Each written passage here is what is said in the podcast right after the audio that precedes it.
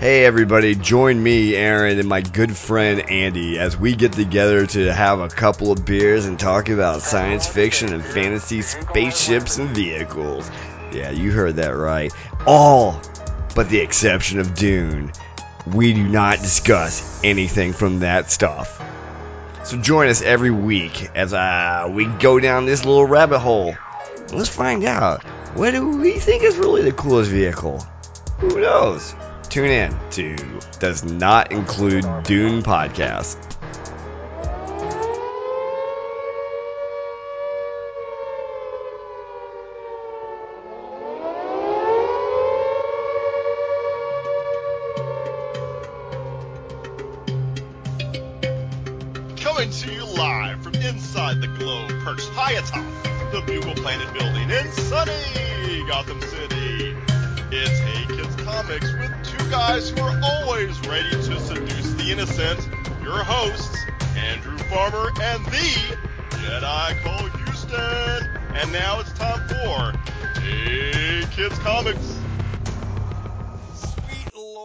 Welcome to Hey Kids Comics. Uh, uh, oh, you're having a reunion show tonight. Uh, I am Andrew Farmer with me as always, the Jedi Cole Houston. Good evening, everybody. There he is. There he is. And special guest time. We've had a really good run of guests. Um, this show, this particular issue of Hey Kids Comics, we are indeed having a reunion show with one of the one of the progenitors of of this movement. Big big influence on my life. Awesome guy, podcaster, producer, uh, s- just sexual monster. Just really, Actually, the basis for the Ben Kingsley movie Sexy Beast. yeah, he is. Um, also directly related to Ben Kingsley. Also having some problems with Skype, but we don't care. We're going for it tonight. I don't. I don't. do this because just like the studio stepped up and said, you know, we're going to do Spider-Man without Tobey Maguire and without Sam Raimi. We're going to do this without a cooperative Skype. we are. We don't care whether Almost identical. almost identical. We don't care whether Skype cooperates when Rick Big Daddy Gutierrez is in the Oh, house. Lord. Rick, Wow. baby, there he is. Ah, so good. Feels right. let, let, let, let me go first on record real quick here. Warm butter that, just um, slathered all over my body right now. Feels Oh so Lord, good. knock it off. Um, He's Well, trying to. It's all over his body. yeah. Whenever you're done. There's the, Thanks, te- Mom. the, I'm there's never the teacher done, in me Rick. this time. going, going damn school teacher in my spare time. And yeah, really my spare time. School Uh, teacher in your spare time. I, this, by the way, these Skype problems he's having, that's what his students hear. Yeah. so let me go on record by saying that Toby Maguire was probably uh, at the time the best Peter Parker, but not the best Spider-Man. I agree. Um, Andrew Garfield is a pretty great Spider-Man, but not the best Peter Parker. I agree. Tom Holland is both. I agree. I will agree with Yeah, all three Yeah, of I'll those give you that. Yeah. And uh, you know that's all I want to say there because I know you're going to have somebody else for Tom Holland. Uh, I'm going to guess Danae. Uh, so yeah, We it's, are it's Danae. really it's Danae. transparent, aren't we? So uh, I will say Uh, this. I will say uh, this from Jump Street. Cole, last week we talked about the fact that Tobey Maguire looked like a 45 year old man in high school. That's right. Andrew Now, Garfield to- looks to like his- a what, Rick? to, to his credit, Maguire had up to, What? okay. Can, can we get Uh, that again? Yeah, Maguire ha- Maguire had a lot to live up to with the role of Spider-Man. yeah. He lived up to 45 years old. Okay, true. that. and he also had to deal with Snaggletooth. But still, um, Jewel? Old chiclet teeth. Kirsten Dunst. Yeah, Oh. chiclet Yeah, teeth. the other Snaggletooth. Yeah. Yeah, the other Snaggletooth. Um, so I I think he did a fantastic job. I you know, to his credit, Sam Raimi did an amazing job with Spider-Man. Um, and honestly, it kind of it kind of broke my heart because I never got to see John Malkovich as the Vulture. which is who we would have gotten Rick? had they continued. That's true. Rick, buddy, you can just go to John Malkovich's house right now and see John Malkovich as the Vulture. He's that's sitting around in a- in a, a great big green uh, wingsuit. so Malkovich, Malkovich. He's in a green leotard eating with his feet right now Yeah. at his house. You can just go see it. Usually it's rats. eating uh, some uh, a salmon steak from two weeks earlier. God, right. That's right. God. It's okay. My bald head protects me from any kind of bacteria. Who are we Oh, saying? Who are we saying that Malkovich was in the running to be cast as last week? We were saying somebody, and I don't. Re- oh, it was a uh, Goblin, Green Goblin. Yeah. yeah. Goblin. He was So so. it would have been a very low key Green Goblin. It would have Yeah. been. It would have been an o- an an an invertedly creepy goblin versus what we got with Willem Dafoe, which it, I again just yeah, the man can't turn it off. The man Yeah. is just there on all the time. But we're we're done talking about Toby Maguire. We're done Yeah, talking I- about I his. want- I just wanted to put that on in Front Street, dude. we're we're we're done talking about his you know on on set off screen prostate exams that he had to get um his insure vitamins God. um all at least with Garfield we got a 35 year old Abercrombie model as Peter Parker um versus a 45 year old uh teacher at um at a community college as Peter Okay, Parker I, Yeah. I, I feel personally attacked, but it's not a it's not a community college, it's a middle school. that's Anyway, right um, so um but yeah again little old You'd make a great Spider Man, by the way. Be- you, would. know, You it, would. it, Spider-Man was fat, I like that it's. So- cu- I like that his mic is cutting out like Yeah. right at right after the punchline, and And I think what's also really ironic is that every time it cuts out, it does the drum intro from Hot for Teacher. it really Oh, does. Lord. Do you have that done on purpose? Don't you? This No, is I a, don't, this actually, is an but Andy okay. Kaufman esque. Uh, speaking of, Okay, speaking yes, of yeah. Andy Kaufman esque, okay, come on. let everybody go see the Joker. That's what I'm gonna say. Speaking of Andy Kaufman, go see it. Um, Uh, I have Downton Abbey calling my name. okay. Um, See the freaking commercial for Downton Abbey on Saturday Night Live, it was fantastic. where they were Yes. inviting you to go see Joker instead. So, it was it was fantastic. It really was. and then one of my students is obsessed with uh, with Downton Abbey, so we showed her that, and she was cracking. She was cracking up hard. It's great. But Spider Man, Yes. Spider Man. Um, so the first movie I went back and rewatched for this podcast, I enjoyed it. Cole remembers not enjoying it, and I have a theory. I don't. I, I think I remember more not enjoying the second one. Oh God, I mean- nobody enjoyed the second one, Yeah. Nobody enjoyed the second one. Let's be honest. including Yeah. Jamie Foxx. I mean, I I love the lizard is one of my favorite comic villains ever ever But that's because what I go in for like the underdogs. yeah. Mhm. Because I mean, when you get right down to it, Lizard's just like a really powerful. He's like a. He's like a lower, uh, low grade Killer Croc. Duh. I would consider him a Yeah. higher grade killer cl- killer. Well, Croc. he, but he's like down in the, on the the weight, like you know, he's like a bantamweight Killer Cro- Croc, where uh, Croc's like a heavyweight champion. I, I'm with that. Um, I thought your problem. I don't was know what they call those things in in boxing. That's Yeah, I- grades. I think you nailed it. I think Yeah, you nailed kind of nailed it, dude. Um, I personally think I thought your problem with it was going to be that that they met that they really kind of messed up the lizard in the movie. Well, I mean, I have to, I have to agree with the direction they took because at this point, you, it would look too much like, you know, since it's effectively a guy in a suit type of thing mingled with some CG. You get uh, the sensation you're watching the Incredible Hulk in the 70s with a lab coat on all the time. Yeah. So you Yeah. know, it's hard to be an effective reptile wearing a lab coat.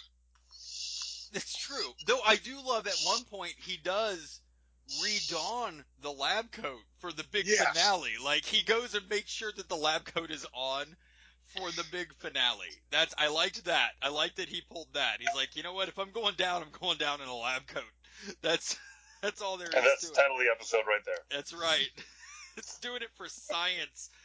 Um, but no, like the story, the fact that he was, they did some interesting things with the origin and the in the in the the story that I thought, you know, because at the time in the comics, they were really leaning on this idea that Peter's family were were, were Shield agents. Kind of Yeah. That was that was during the early that was in the early aughts and Yeah. uh, it didn't work as a storyline. no, Um, no, it did not.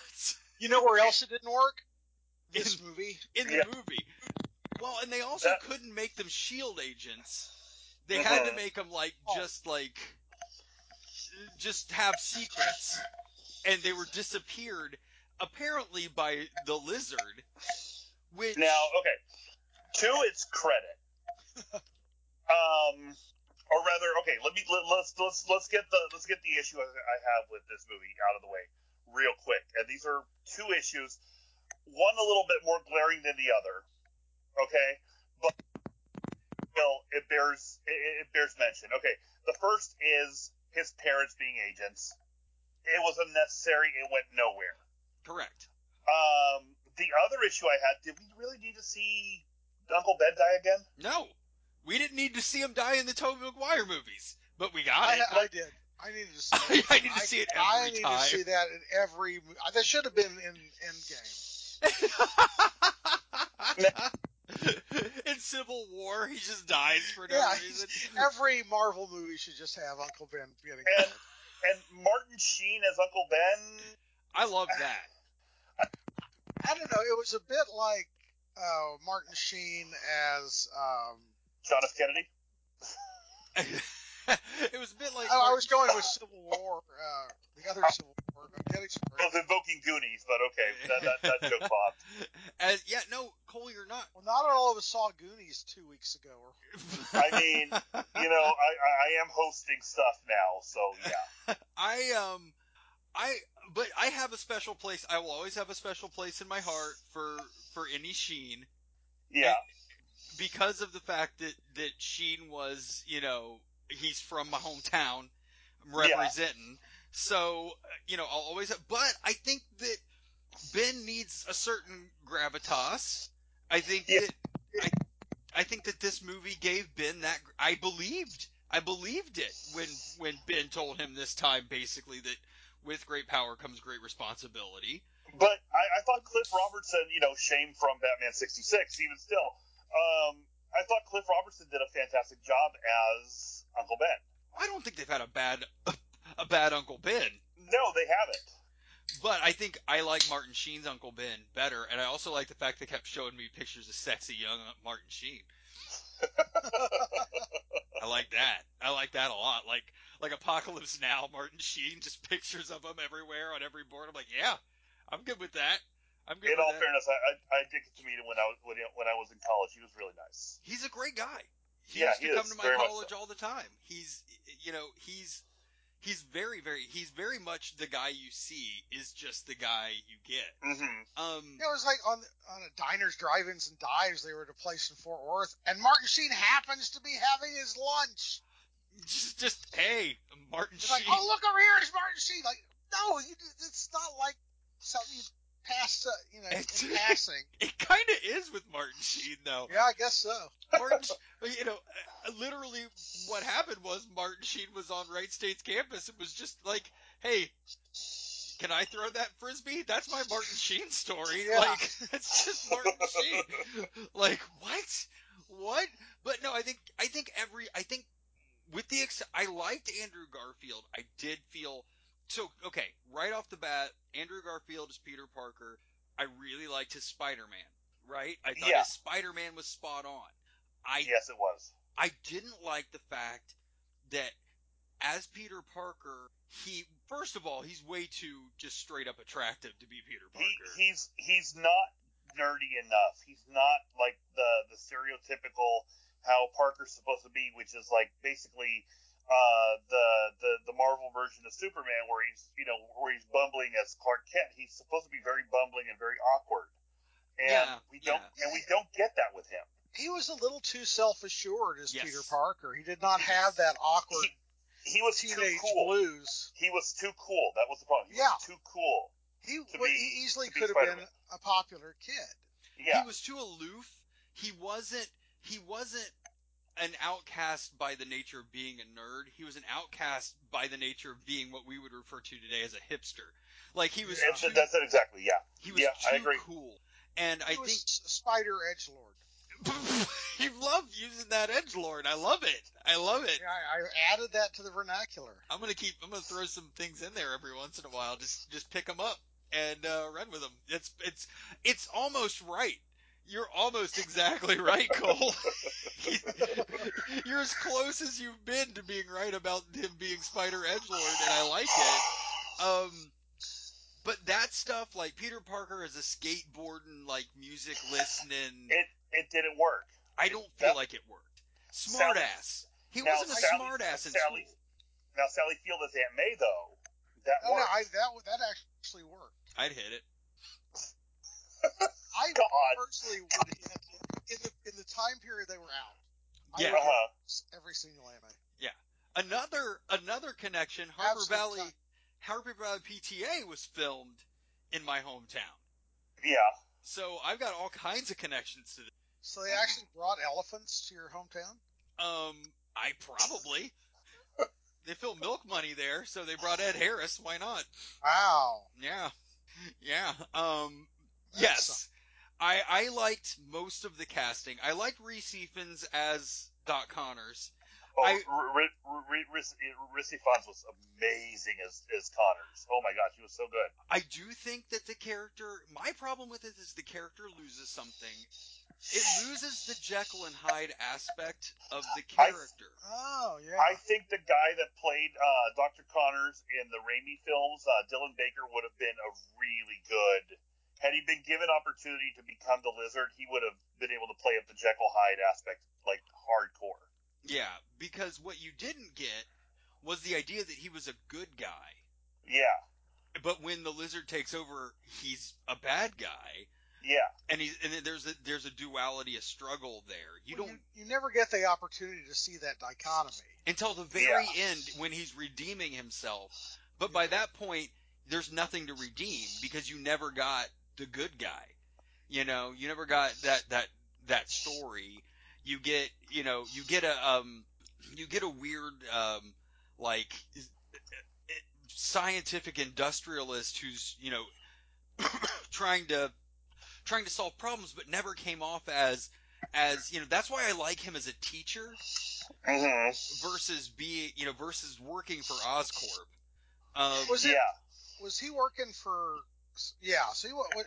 He wasn't. Uh, well, I The guess whole- the whole Oscorp thing was so that they could tie everything Yeah, that's that's kind of together the into idea. the, their building to this Sinister Six we never got. right. Which I'm actually kind of relieved that we didn't.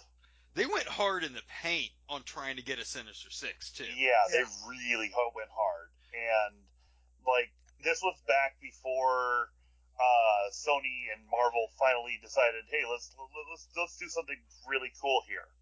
Yeah, but, and but with all due respect, Sony thought that because this was 2012, right? mhm. By that point, we had had what did we have by that point in the by then we had had the Avengers movie. right, right? Uh, 2012 was when Avengers dropped. so they yeah. they Um, thought they had to go real hard in the paint.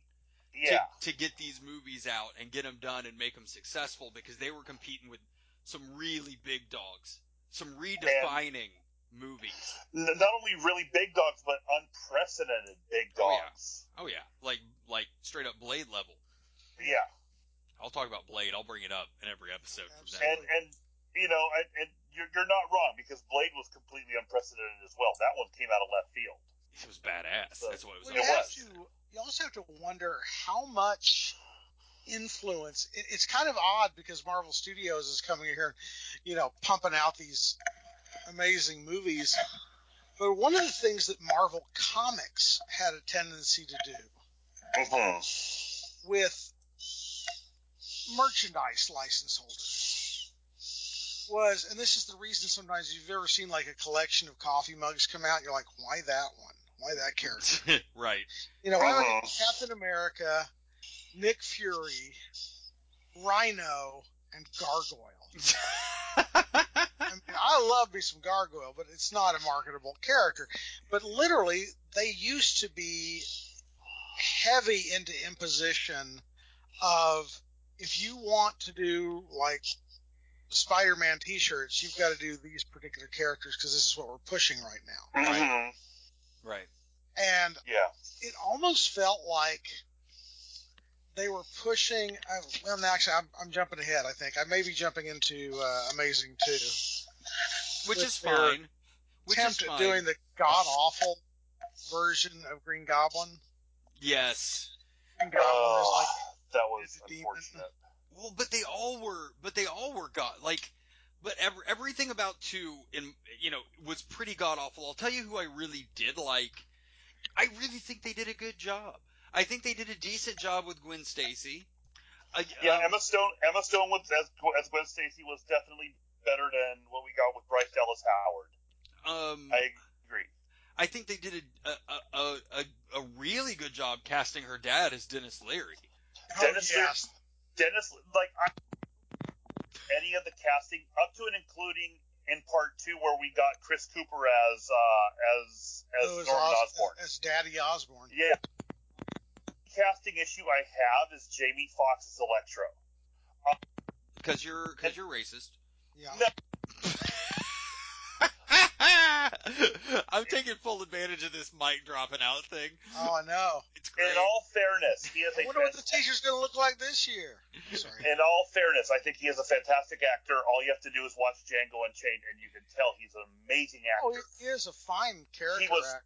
Hor- horribly miscast in Amazing Spider-Man 2. Yeah. No, he was. Horribly miscast. Yeah, and not only was he not only was he horribly miscast in Spider-Man 2, but they presented the character in such a way that it was impossible to make it. To, what were the, I don't understand what the, I still to this day don't understand what they were trying to do with that character. Yeah, there. He's neither sympathetic nor is he particularly uh, effective as He a was- supervillain. He was just pathetic. Yeah, it was. It was like a character out of the Tick or something. And visually, No, e- even villains out of the Tick were were, were, were, were done in better taste, dude. I, I I've been Or watching the more- Tick. Yeah, recently. certainly more developed than. Uh, Yes. Well, and I've also, you know, I, I've, I don't know what they were trying to do visually. Like the lizard, with the exception of like the snout, right, which is something that I Mhm. think that was a choice that they made that I don't necessarily agree with because it wasn't nearly as expressive. Mm-hmm. Um, I, I, I, I would have liked the snout on the lizard. That's a, I don't know if it would have played, you know, but I, I would have liked the snout on the lizard. But you know, the the lizard, by all you knew it was the lizard. You knew by all appearances it was the lizard. Um, Yeah. This the second movie after the success of Iron Man and after the success of Captain America and after the success of Thor and after the success of the Avengers and these characters looking like their comic book counterparts and being successful, they decided to make Electro like the the, yes, the blue like uh, like, like the Blue Meanie or something. No, the, the the Blue Meanie was more credible. Let's be honest. Uh, I'll give you that too. and Green Goblin not look anything like the Green Goblin. he he looked like he was he had had a bad dose of meth. And I so Okay. I I don't understand. Yeah, well he did actually. Tell me he didn't. No, he did. I just I, so I I've watched I've watched enough Breaking Bad to tell you he looked like he had too much meth. that that documentary Breaking Bad, and Yes. um I so stirring indictment on the meth epidemic. so what I don't understand is why they would make those choices, and we'll get to that. We still we still have a Yeah. little bit of ground to cover on on the first one. What I will say, and I was talking to Rick earlier about this, I thought what they did with the character of Spider-Man, not Peter Parker, but with the character of Spider-Man, outdid outdid what they did with Tobey Maguire's movie. Yeah, I was pointing out to to, to Andy uh, before you jumped on Cole. They did this wonderful thing with him in the sewer where he's got the where he's got the webs and he's feeling for the vibrations, and that was Yes. the coolest thing to see Spider-Man do because that's something you never ever get to see Spider-Man do in any of the movies or any of the cartoons to date. That was some really nice. The, the most cool spidery of Spider-Man. Yeah, Well, he did the And- thing. He did the thing with the lizard in the school too, where he cocooned the lizard by like climbing around him, yeah, which Yeah, that's right. They really leaned on the spider aspects of Spider-Man, which is some cool stuff that, like you were saying, doesn't even really get done in the comics. So I thought that was really, really, really cool that they that they did that. Like they yeah, I agree. and the the athletic ability, the agility. You know, they really leaned on how lean they cast Andrew Garfield. You know, he's a Mhm. lanky guy, so they really leaned on his, uh, you know, acrobatic prowess a lot more. Yeah, Where he's flipping and flying and doing tight, t- doing tight turns and and bouncing around and and I thought that was, for me, that's what Spider-Man is supposed to be. Not super Yeah. strong, hmm you know, and that's one thing I think that they did need to do in the new in the new movies was amp up his power set a little bit to compete a little Yeah. more in comparison to what they did with Maguire and what they did with especially with Garfield's character who was never you know I Captain I America level strength. the reason why we're seeing uh, Holland's Spider-Man with the power set that he has currently is because we're, we haven't we, we don't have him as Spider. I mean, he's still finding himself. He, you know, is still being called as Peter Tingle. Um, you know, it's it's it's it's he's not fully realized yet, and I think that's that's uh, a crucial thing to his character and part of his uh, of, his, of his journey as a character. Well, actually, Uh, I think you know Marvel Studios was trying to play a long game before Uh, before Sony Sony. decided Yeah. decided to, to shit the bed. Now with with Garfield though, uh, that really sold me on him, and it's when he starts harassing the the, the, the guys in the alley. Yeah. Uh, like the first time that he appears as Spider-Man, starts talking trash, and I was like, okay, this is Spider-Man. I can I can dig it. And then he and then they they shoot three times, and he avoids all three shots with like as if it was nothing. Yeah. And I was like, okay, I can get behind this. And I was, I, I wish I was kidding. I was the only one laughing as hard as I was in that move in that movie theater uh, because I was genuinely tickled by how cool Spider-Man was in this movie. They did make him cool. They, I will say that they made him. They made him a pretty. They made Spider-Man cool and not. Tobey Well, it, Magu- it becomes a, a bit of a cinematic Batman syndrome okay. where certain of those pictures really made, you know, hit their marks with Bruce Wayne, but not with Batman, or with Batman, but not Bruce Wayne. Yeah, And they were still trying to find their footing in how to do both on the big screen. Yeah. And I'll go. I'll go to bat to this day, and I know it's an unpopular opinion. I've never shied away from an unpopular opinion. Um, that that um, that um, oh god damn it! Why can't I think of his name? The Yeah. latest guy to play Batman. Oh, Ben Affleck. That Ben Affleck is, in my mind, about a spot on perfect Batman and He- Bruce Wayne.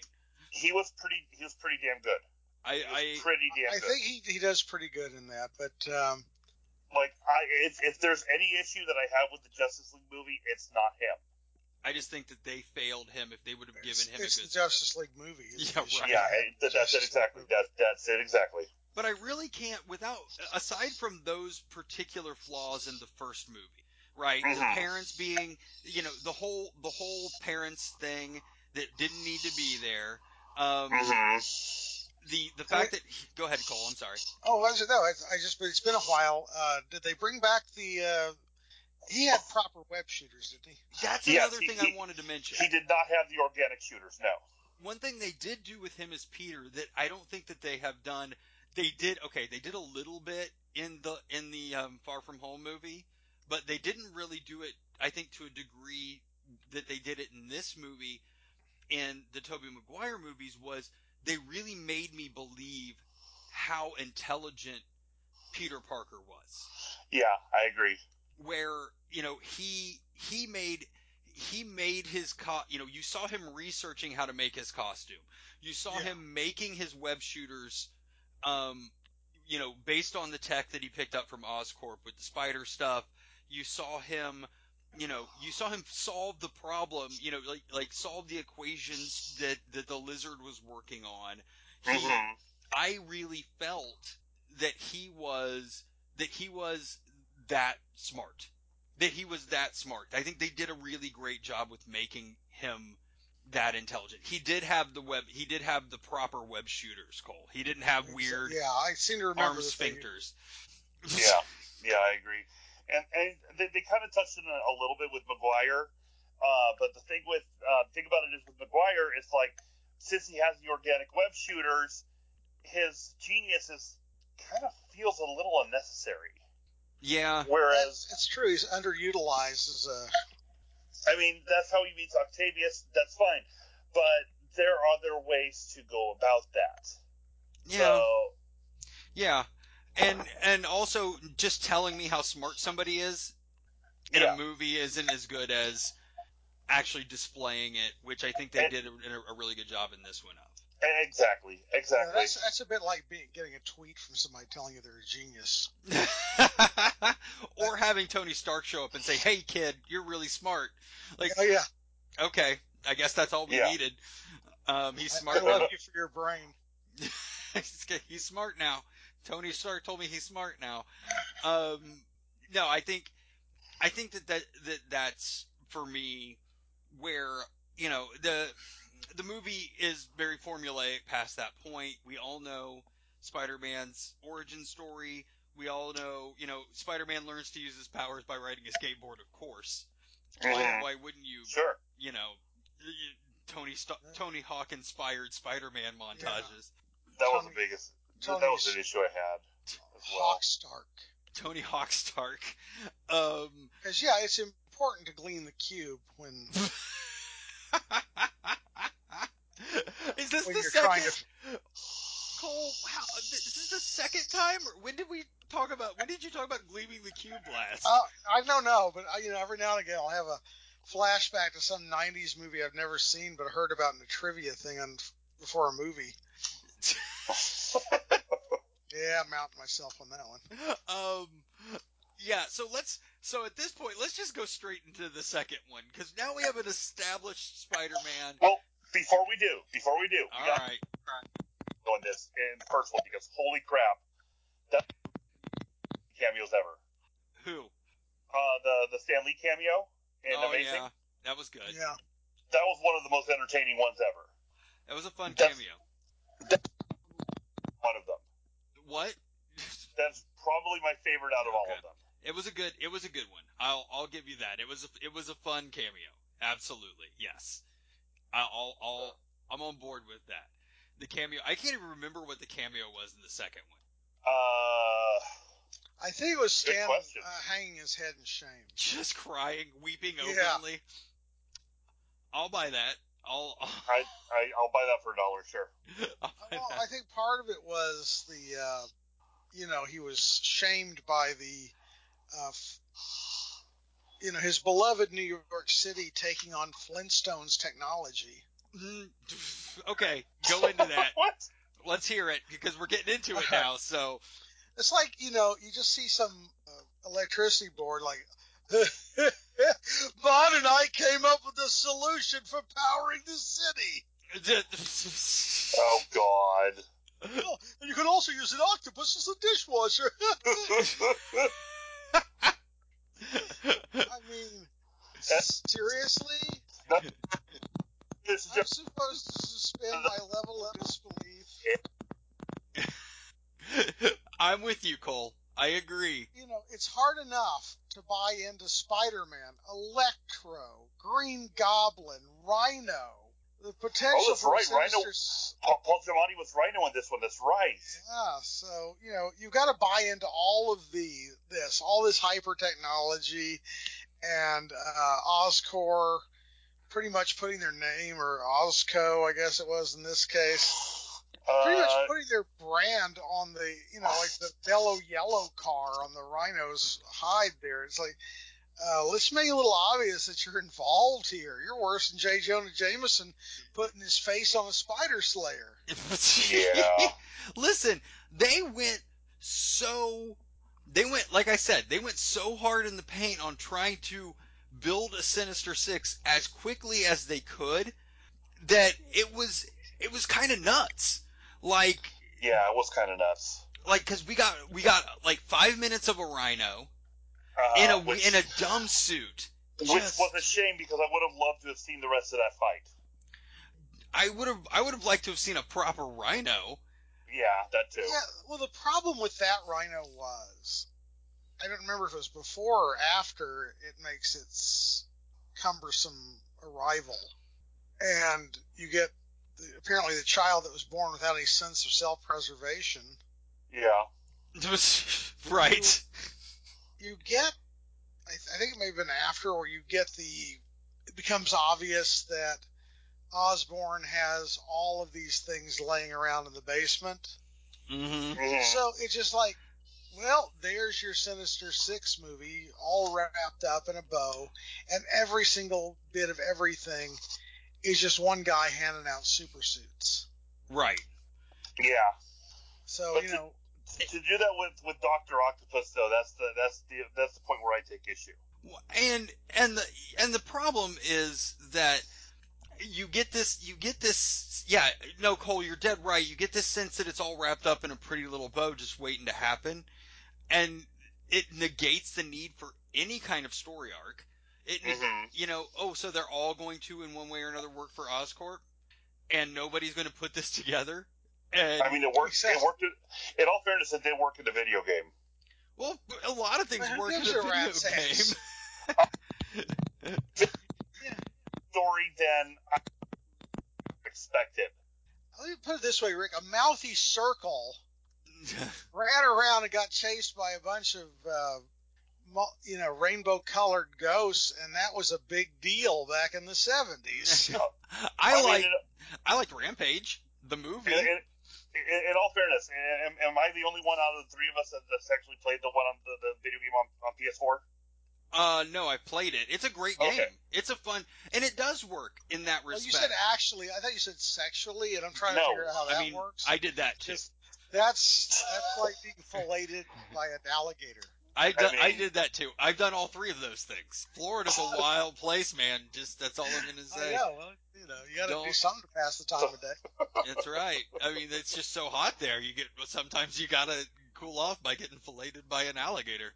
Yeah. Just saying. Good lord. Um, no, I.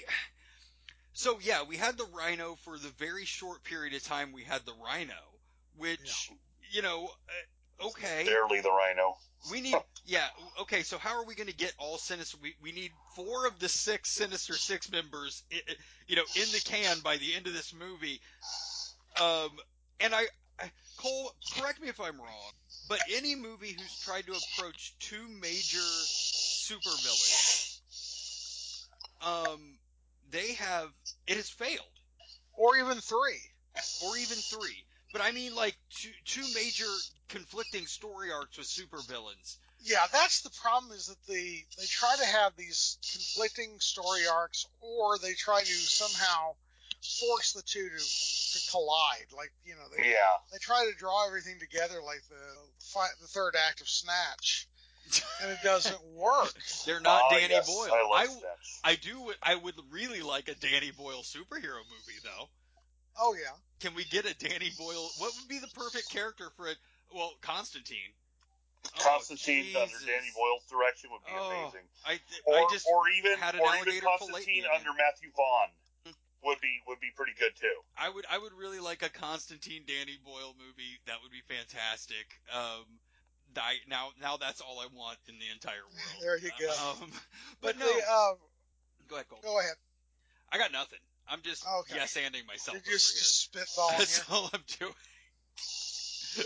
But the thing about it is, I, I've gone on record repeatedly, probably on every podcast I've ever been on, whether they wanted it or not, the perfect comic book movie is one that never gets looked at because it's not meant to be like a action drama. Right. And Yeah. that's Mystery Man. Yeah. You've got like 17 characters, and somehow it, I think never what I loses love- its pacing. Yeah. What I love about about Mystery Men though is that it does not take itself too seriously. Well, and it doesn't need to, but you No, it doesn't, very much so. Same model Yeah. and tell actively engage in a number of characters simultaneously hmm within you know just under two hours. Yeah. Agreed. Also- story. They get so tied up, especially in trying to give the origin for two or three or four Yeah. other characters. Just jump in the middle of it. One of the Mhm. best superhero treatments I ever read, uh, or at least you know the concept, was that somebody wanted their treatment for the FF was essentially you would have the opening of the film is the Fantastic Four at the end of a battle. Yeah. Oh yes, Just- that was the you um. are done. You know where you're headed. You know who these people are. Just start. I would love to see the opening. That was the that was the Peyton Reed treatment set in the '60s. I- That's what it was. It needs to be. That's what any given Spider-Man film should have been. I agree. Mhm. I agree Yeah, wholeheartedly. I agree. always saw that if you had Spider-Man with the Shocker and maybe one other character all webbed up, where hmm the boys would know who it was, the non-fans would just appreciate, oh, it's a costume villain, and we'd all get on with our lives, and we wouldn't have to muck about with a bunch of bullshit. Yeah. I agree. and, yeah, and I we agree get there. so much of that It bullshit. establishes that there are adventures we're not going to get to see on the big screen. Yeah. Well, I mean, look what they did with, and, and again, I'm going to fall back on this, but look what they did with, you know, like Batroc the Leaper. Yes. We didn't need a huge story about, you know, France and how he learned to fight and how he became a mercenary and how he, He who just was. Yeah, Batroc How was just somehow- Batroc. Yeah. He, how he somehow made Savate cool. Right. Because I'll tell you, it's not. it's not, but it is Of when you fight the Captain martial America. arts in all the world, Savate is like literally there are S- Savate uh, experts who will go on record and say no, it's not cool. There have been Mhm. two times that Savate's been cool. Number one Yeah. was in the movie The Order with Jean Claude Van Damme, where he played an orphan loving clown man that fought in a martial arts tournament. Um, fantastic Qu- movie. I'm sorry, Farmer. You're, you're invoking the quest, really, and, and I'm, I'm, sad that I actually know the title. Fantastic movie. Roger Moore. Roger Moore, Jean Claude Van Damme. Did have Roger Moore in his final uh, acting role before he- Spice World. He floated away in a hot air balloon. It's a great movie. I'm just saying. And Batroc the Leaper. Those are the two Savate uh, movies. That's it. Those are the ones. Um, but yeah, so okay, I got a few plot points I want to hit here. I'm not going to go deep in, but we're supposed to believe that um, that shitty King Joffrey, um, otherwise known as um, Harry Osborn, was um, Peter's friend, like childhood friend. T- like he's known him all his life. Childhood Yeah. friend. Peter's pa- Peter's parents take off. Peter's uncle, who is one of his only living relatives, gets gunned down in the streets of New York, and we see hide no hair nor hair of Harry Osborn. He's running around in Oscorp. He has to, you know, socially hack his way in to, to become Spider-Man. He couldn't call his buddy and say, "I want to come visit Oscorp."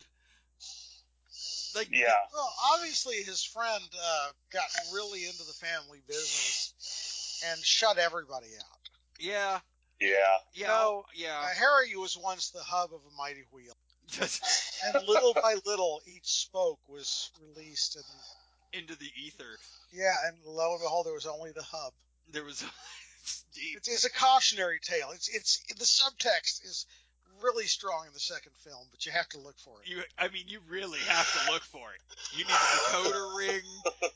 Like, there's a lot of looking. Um, damn it, damn it, Cole, damn it, Cole. Um, But yeah, all I could. Uh, Leave it to me to bring some fake context. right? This movie's so this movie's so bad we can't even develop real context for the film. Cole has to go develop fake context. I have to go and like rewrite it in my head. That's this movie That's has like to make sense. Reconcile having seen it in the theater. This I want this movie to make sense so badly that I'm willing to invent invent depth where there is none. But no, all I can think of now after Game of Thrones is like he was just a really shitty version of King Joffrey. he he, he kind of was, and uh, it, it, to his credit, Dane DeHaan is a pretty good actor. He just keeps getting really shitty roles. yeah, I And- yeah. Perhaps it's time for a new agent. Is uh, Like the he, he was Valerian in that Luc Besson movie. That was a and great. I'm sorry. I'll go back and watch it again. Valerian was a great movie. He was miscast though. Eh, I don't know if that's true. I think he did a great job. I think he did a great job. I, I need to give it another. ch- I need You to need to give it again. another chance. It was a fun Yeah. movie. well, the thing is, as a Green Goblin, He it was was, not like good. the love child of Willem Dafoe's Green Goblin and Sting in Dune. You know? Wrong. You are not wrong. Not at all. Cole found his stride. Cole found his stride once he had to, to to mine the depths of his own soul right. to put meaning to this movie. I needed closure. You're He's- not wrong. He's got it now. Damn it. That is spot on. That is spot on. God, Spider-Man in fighting Green Goblin had to bend like a reed in the wind. that's good. That is good. That is good. Again, another casting, another casting call for Sting, another missed opportunity. Yes. Um, yeah, yeah, good stuff. Uh, no, but they did some really bizarre Yeah. um, they really did some really bizarre things with that character. Um, I, I didn't like what I didn't like was all of the physic. I didn't like any like all of the physical transformations that they decided they needed in these films. Yeah. I get the Yeah. lizard, you know, and I also really liked in the first one that the lizard was trying to turn. It was a very lizard move to try to turn the city into a bunch of lizards to save humanity. Like Yeah. that's a very He had cool. just gone to see Rise of the Planet of the Apes. right. He's like, brilliant! that would work. We should do that. Um, that was a very Yeah, lizard we- move. that that had been borne out further, like maybe in the second act. Because I just love to see like a you know like little old granny in the street, or maybe like guys playing chess and there's turning into basilisks and uh, and uh, Gila monsters and shit. you know? Yeah, we only got like three cops, which Yeah. sucked. I Yeah. wish it was a lot. Yeah, that's true. That would have been cool if it was a lot more. But this Yeah, movie, they went really cool. If like one of those canisters rolled into a karate dojo and all these turtles came running out. what? a, te- a nice Teenage Ninja Turtles reference. in- Yeah. yeah. Or you know what? You Cole, What's you could you could have had your Birth of the Serpent Society right there if they were oh, thinkers. Oh, yeah. If they were thinking, if they were thinking men. Um, no, but but I think if they were thinking men, we wouldn't have got the Sp- Amazing Spider-Man 2 that we got. That's true. That's true. I agree with that. There were a lot of studio notes of, for Yeah. this thing. I'm guessing, just a lot of studio notes. Um, they, but they decided to give him this goblin transformation into like a goblin monster in Yeah. this thing that because he injected himself with a spider serum, you know, there was a lot of there was a lot of um, you know, let's call it late 70s, early 80s super soldiering in Marvel going on in these movies where it's like, if it worked for Cap, it's gotta work Yeah. for us. Um, Yeah, it turns out that Captain America is probably the greatest irreproducible result. right. I mean, the only greater irreproducible result is Doctor Manhattan because you knew I was going to get damn Watchmen in there somewhere. you got to. Of course. You got to. But the, I mean, but there were a lot. Marvel is based on, and DC for that matter, are based on singular events that can never be replicated. Yes. Uh, Yeah. Flash, uh, Captain America, the Hulk. or um, if you dare to replicate them, the res- results may vary. Yeah, results are going to be Yeah.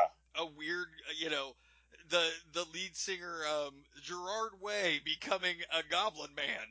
Um, I love Gerard Way. Gerard, don't don't at me. I love you. You do great work. You're a great comic writer, and uh, you make good music. Um, I also uh, Garth Ennis. I'm sorry. Uh, I'm just gonna keep saying it after that episode we did on The Boys. Just gonna keep saying it. Um, I for Rick, I'm gonna remind our listeners and tell Rick probably for the first time that I kept referring to um, I kept referring to Garth or who did I refer? It was uh, who did I? I, I got the name. You were, I yeah, got you the were name Warren you're Ellis. the wrong. I kept calling I kept calling the creator of the boys Warren Ellis. It is not Warren Ellis. It is 100% not. But I did it for like 45 minutes, and I love and I love his work, and I just couldn't stop myself. Um, I'm an idiot. Um, That's like that's like one of my uh, one of my uh, one of my fellow uh, uh, cast members of USG when he calls uh, uh, Jon Favreau John Farbu. that's is that Uh, Roy? Tell me it's Roy. He- he- Serpentine Farvu. John Farbu. John Farvu. Love the man to death. I love I, I love I love Roy to death like a brother, man. But like he can't say John You Favreau to save his life. Jon Favreau. That's fantastic.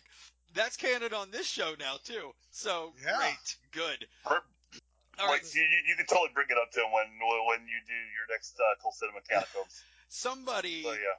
Somebody hit me up with some uh some electro talk, please, because I can't bring myself to start that Oh, conversation. how we weren't even thinking about Electro. We got so tied up in everything else. This was a period you have to understand. Uh, much like its predecessor, Ve Neill uh, was the, I believe that's the, uh, what's her name, um, was the makeup designer, Okay. Okay. and she and her fellow hosts slash judges on FX Uh, seemed a little full of themselves because it was almost like they were trying to one up everything you'd ever seen on two seasons of FX. mhm. Yeah. Yeah. And in fact, one of their winners, like just hot out of the gate, winds up going to work for her. And I, I believe worked on Amazing too.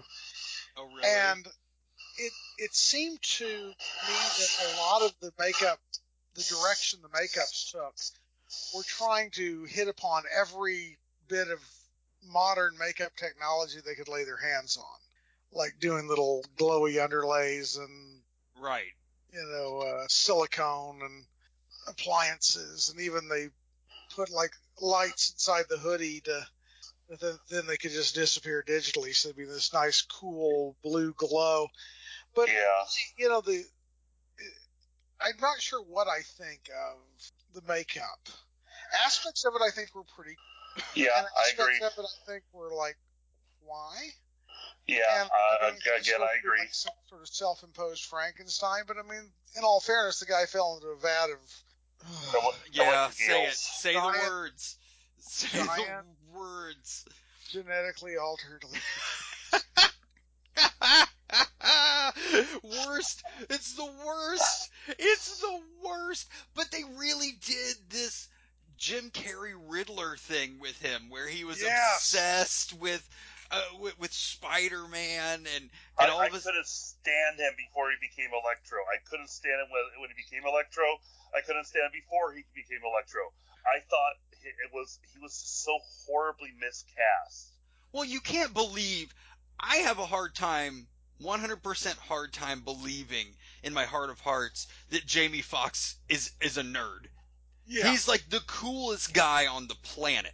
Like, yeah, like straight up, he's Django, right? He's It's, even. yeah, it's it's like trying to buy Liam Neeson as a greengrocer. hey, damn it! it's been done. Damn it! Damn it, He Cole! played Zeus for God's sake. No one's going to believe he's He likes lists. He likes lists. Leave him alone. Yeah. um, no, but it's like Oh, I love me some Liam Neeson. even as even you know even as the cab driver in Collateral, where he wasn't a he wasn't a big action, you know, he wasn't a big larger than life actiony guy. He, Yeah. he was cool. He was cool as hell. Yes, and then in this movie, he's supposed to be this like nerd scientist that that A- I a you know very wanty nerd scientist. yeah, and I just Yeah. that doesn't yeah he is much worse than the. that didn't it just I you know what Rick I'm going to side with you on this it was 100% miscast I believe that he wanted to be in a superhero movie and I also believe that they offered him a shit ton of money to be in that's that's Yeah. really the only explanation I can think of is that they offered him a shit ton of money um, Yeah. But this was also a period. This was the, about the tail end of the period where you had very bankable comedic actors being Mhm. tossed into tentpole media films. Like Yeah. uh, what's what's his name when judged in the uh, Stallone Rob Judge Schneider. Yeah, Rob Schneider. Rob yeah. You felt like you know, you, well, we'll bring in the the youngins here. you know and and the We're- we're argument Well, we'll bring in the youngins. The argument is, you know, well we well we cast we cast Denis Leary in a serious role, and he did great. We cast. But then it's I know, I know, and you fantastic know that. actor. I know that, and you know that. You know, we cast Favreau, who's a who is a brilliant comedic actor, uh, in um in Iron Man movie, and he did great. And that, and and in the first Iron Man movie, that was a comedic role. Yeah. Yes, it was. you know so yeah we're gonna get all these all these actors or all these comedic actors into these movies which is something we really haven't done i mean superman had their jimmy olsen you know batman had his uh But Had- it's a bit like having Richard Pryor in Superman 3. It seems it's a cycle in Hollywood where they God, feel right. they have to go back to that well. oh you're right i did I didn't even put that together and now i wish that it wasn't together in my brain you are you are correct sir um damn yeah but you know one person in this movie that we completely left out and I Uh-huh. forgot I forgot it was even in this movie when we were talking about how they were building the Sinister Six. Yeah. I forgot that um, that Felicia Hardy was in this movie, Oh my God, yes. Oh, that's right. A tiny ass role, but yeah, she was. playing the playing the um, playing the like the the assistant to Osborn. That's true. She was. Yeah. I completely forgot. So there was a built-in what fifth of the Sinister Six right there. But would she even be a sin- one of the Sinister Six? She Has has ever been in the past. You know, Has she? and if they and if they need to you know and if they needed that just to have the six you know if they were if they were trying to fill out a roster you know I, I mean, I, what Raimi wanted, what what Raimi wanted to do in Spider-Man Four, which is have Anne Hathaway as the Vulturess. Okay, Ouch. mm, that. Not o- I not wish okay I I wish I was kidding. that's not okay though I, i'm glad that kidding. that didn't happen i'm glad i'm i i could You not, and, and, and, and, millions of other fanboys, I assure you. I'm I could not be happier that what we what we have ended up with now are is are are really great comic book movies that are at least in part reverential to to canon, reverential to Mhm. history because we did not we did not get that prior to Marvel making it profitable to do so.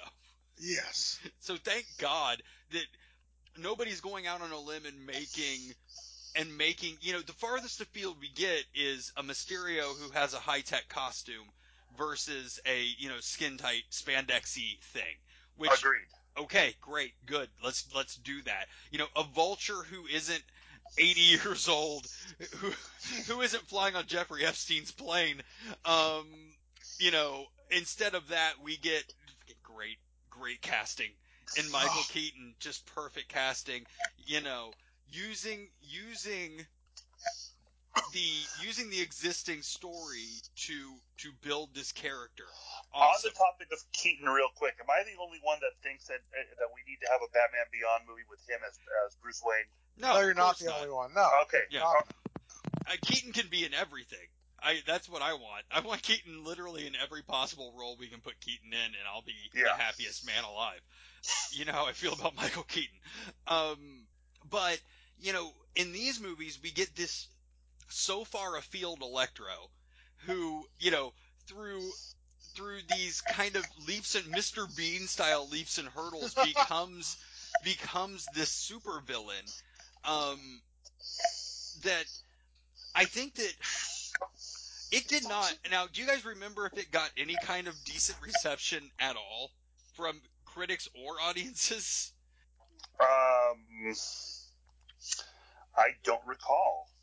I don't think there was much of. I mean, nobody wanted to say anything. Yeah, right. Mhm. Maybe they they felt sorry for Andrew Garfield, um, you know, because he had a promising career. But that, that, seriously though, I think that one of the big problems was they were in a rush to do Gwen Stacy because it hadn't been done yet. But then they Yeah. also wanted to build a Sinister Six, and they also needed, you know, the they needed some kind of interaction between uh, Peter and uh, and Osborn and, and Harry, and you know, it, it was like seven people were writing this, and none of them talked to each other. In, in all fairness, though, I did like the way they handled her death. I thought that was well done, and I thought it was close enough to the comic that when you when you when you hear the impact the ground and you see her die on screen, similar to how she did in the comic, it was handled really well. Oh yeah, you got that satisfying celery stalk snap, and They did some good foley work. I'll give them Yeah. that. Um, they're like they were like bringing out the big guns, like tearing up bok choy and stuff, just to get the right. they had the Yan Can cook up in there. Oh my god! yan can Foley. they went to the Yan Can Studios to get that done. Um, It's in the end, Ken. they had to fight through all the watermelons to get to that bok choy. Um, Holy shit! no, I I do have a legitimate question, right? Mhm. Um, all joking aside, uh, both of you, um, I'm curious to know your thoughts. Do you think that they were scared of what Marvel was doing, and that's why they went so far into this that they just completely lost their way? I think they were trying to because at the time of the studios, uh, at the time with with Marvel, nobody saw it coming. Uh, I think I'm the only one out of the out of all of us, and uh, when we were doing the the old show, uh, that actually saw the writing on the wall with Iron Man uh, leading into something bigger. Um, and I think that was the big problem is that as soon as they saw how big Avengers got to be, uh, they were like, "Oh shit, I want in on that much." So Well, what they did was the same thing that was happening over at Warner. And that was to look jealously across the table at what Marvel Studios was feasting on. mhm. And, And- you know, Marvel Studios spent all day, in fact, two whole days, in the Mhm. kitchen making pies and cooking Oh, no. turkeys and mashing. no, dude, they, they, they fresh spent a they spent a solid month. Okay, let's be honest, they spent a solid fucking But month. they, they, and the whole family came out, the whole nine yards. And then, you know, Sony and Warner's come and bring you a Swanson dinner and expect you to to call it good. Yeah. Yeah, and that's And That's it's like, kind of the no, problem. You, you can't, you know, just because you went to Honey Spiral baked slice ham doesn't make you a chef. and I think that was part of the problem. I think they, they realized that that um, that Marvel was making all this money, Avengers, and um, and they wanted in on this game, and both uh, Marvel or, or, or I'm sorry, both Sony and Fox, for that matter, with the X Men, Oh yeah. Warner. Um, but like that's the thing I got to address with Amazing Spider-Man 2. Why the fuck was there a clip from X-Men: Days of Future Past in the credits?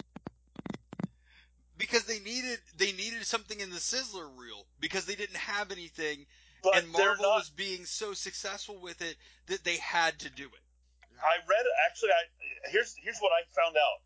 Um, I read up on it uh, actually today of all you know uh, of all things while I was on my break, and it, apparently, in order to direct a movie for Fox, uh, Webb had to agree with Fox to put in a clip of Days of Future Past, the credits of uh, Amazing Spider-Man 2. Okay.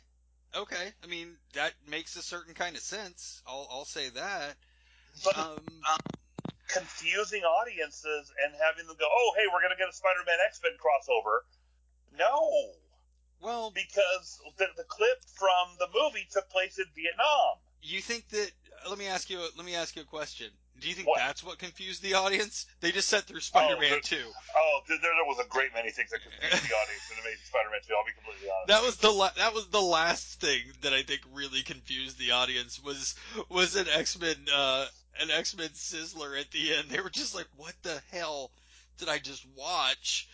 Oh, there's there's an X Men trailer. I I whatever. I don't care. and and the thing about the hell just okay. Um, the uh, the thing about it is with Amazing Spider-Man 2 and Amazing Spider-Man, I was on strike. I was like, I'm not gonna go see it. I'm not gonna go see it. And then my inner ten year old was like, "That's Spider-Man," and I went and saw the first one. And you know, like you and I uh, established, uh, Andy, we both. I ended up loving it. Um, and then the same with Amazing Spider-Man 2. I was like, I'm not going to see it. I'm not going to see it. I, you know, the reviews are terrible. And then Oliver, uh, in his infinite wisdom, goes, "Damn, shit. All right, fine. Yeah, And and you know, who am I to, to tell the kid no? Uh, especially when it comes to my favorite superhero.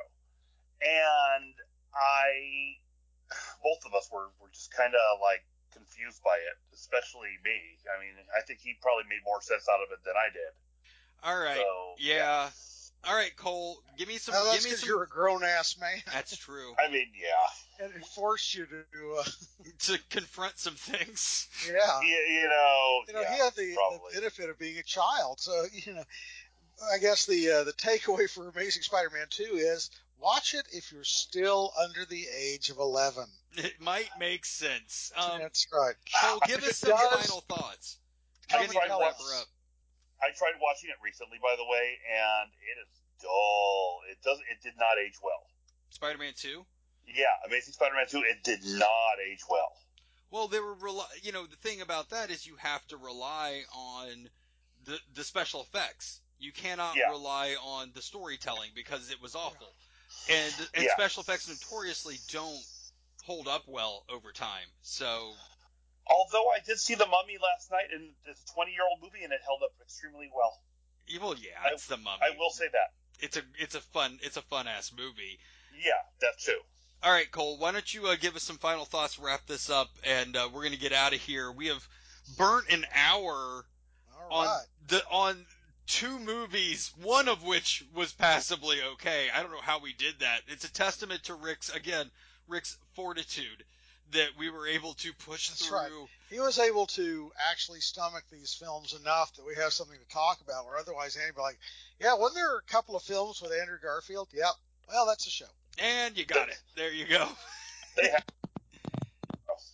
what was that? They have. this is becoming this is becoming awesome. Okay, one more time.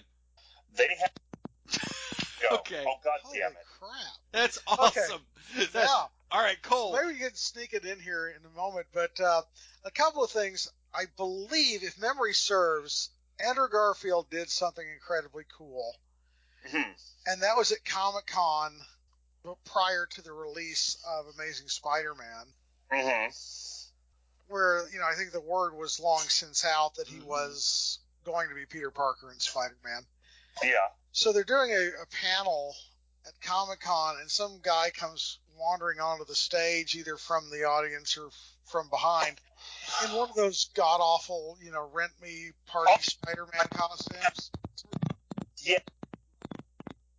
And and you know pulls off the mask and freaks everybody out, um, because it was actually uh, Walter White underneath. then he pulled the Walter White mask off, and it was Andrew Garfield. Oh wait, I, Yeah. I'm getting Bryan Cranston's uh, Uh, yeah, Comic Con reveal mixed up. That was But- brilliant from Bryan Cranston's part, though. Absolutely. he's a brilliant man. So I, I thought that that was incredibly cool. It's unfortunate that he was saddled with some of the worst incarnations since the old television series, the live action one with the clothesline for a spider web. right. Mhm. And the other thing I'd say, in all fairness to uh, to Ve Neill's makeup designs, the lizard technically, is somebody who is an armchair nat- naturalist, not Mhm. naturist, uh, that uh, there are so many elements of it that were very well studied in the way that actual lizard skin is like freakishly loose and yet freakishly taut at the same time. Mm-hmm. Mm-hmm. I mean, they did a great. Like I said, I think that they did a great job with the lizard. I I, I didn't have an issue. Beside the only thing I had an issue with was the snout, but that was really only because the comic book character had the snout. Yeah, That was We're- it. Yeah. We're trying to go for a more humanized look and uh, therefore more expressive. Where the the longer you extend the the face, the harder it is to achieve. Mm-hmm. I agree with that. I, I, you know, I'm, I'm with it. Um, yeah. So, would we recommend these movies if given the opportunity? Rick, Marginal. Okay, so um, I would definitely do a recommend on Amazing Spider-Man, but on that one as well. And I found out that was the very last uh, superhero film that Roger Ebert uh, reviewed before he passed away. really? Yeah. Okay. And So, he, so are you blaming he- that movie? no, not at all. You should be. Is this like is this like uh, Street Fighter for Raul Julia? Is this the No. one that put him down? No, not at all. Uh, he compared it to Ama- to uh, Spider-Man 2, saying it was the best since Spider-Man 2. Okay. And Which is I, not hard. Yeah. there are moments that I, I have to agree with. And I like I being the first one. The second one will leave you asking all the questions and basically kind of leaves you on a on a cliffhanger that's never going to get resolved. To be honest with you, And- true. A lot of those. plus Jamie Foxx chewing the scenery like like there's no tomorrow. Um, but honestly, watch the first one, stay away from the second one. That's that's going to be my my final thought on it there. Cole. I'm, I'm gonna have to, to agree, even though I haven't seen either of them since the one time in the theater. Right. So, uh, but you know, we're gonna- we're gonna leave it there, and uh, you know, if if these are among your favorite Spider-Man films, more power to you. I think you know everybody has a different angle at which they're approaching Spider-Man, and certain films do it, you know, arrive at that same place. Certain ones don't. Yeah. Mm-hmm. I, I agree. I- yeah, I'm with that. Um, all right, Cole. Uh, why don't you give us some plugs? We're gonna pick Rick up for some plugs later. So why don't you give us some plugs? All right. Well, we're going to uh, be coming to you, of course, on the Jedi Cole Universe at JediCole.com. You can uh, write to us at uh, jcumail at yahoo.com.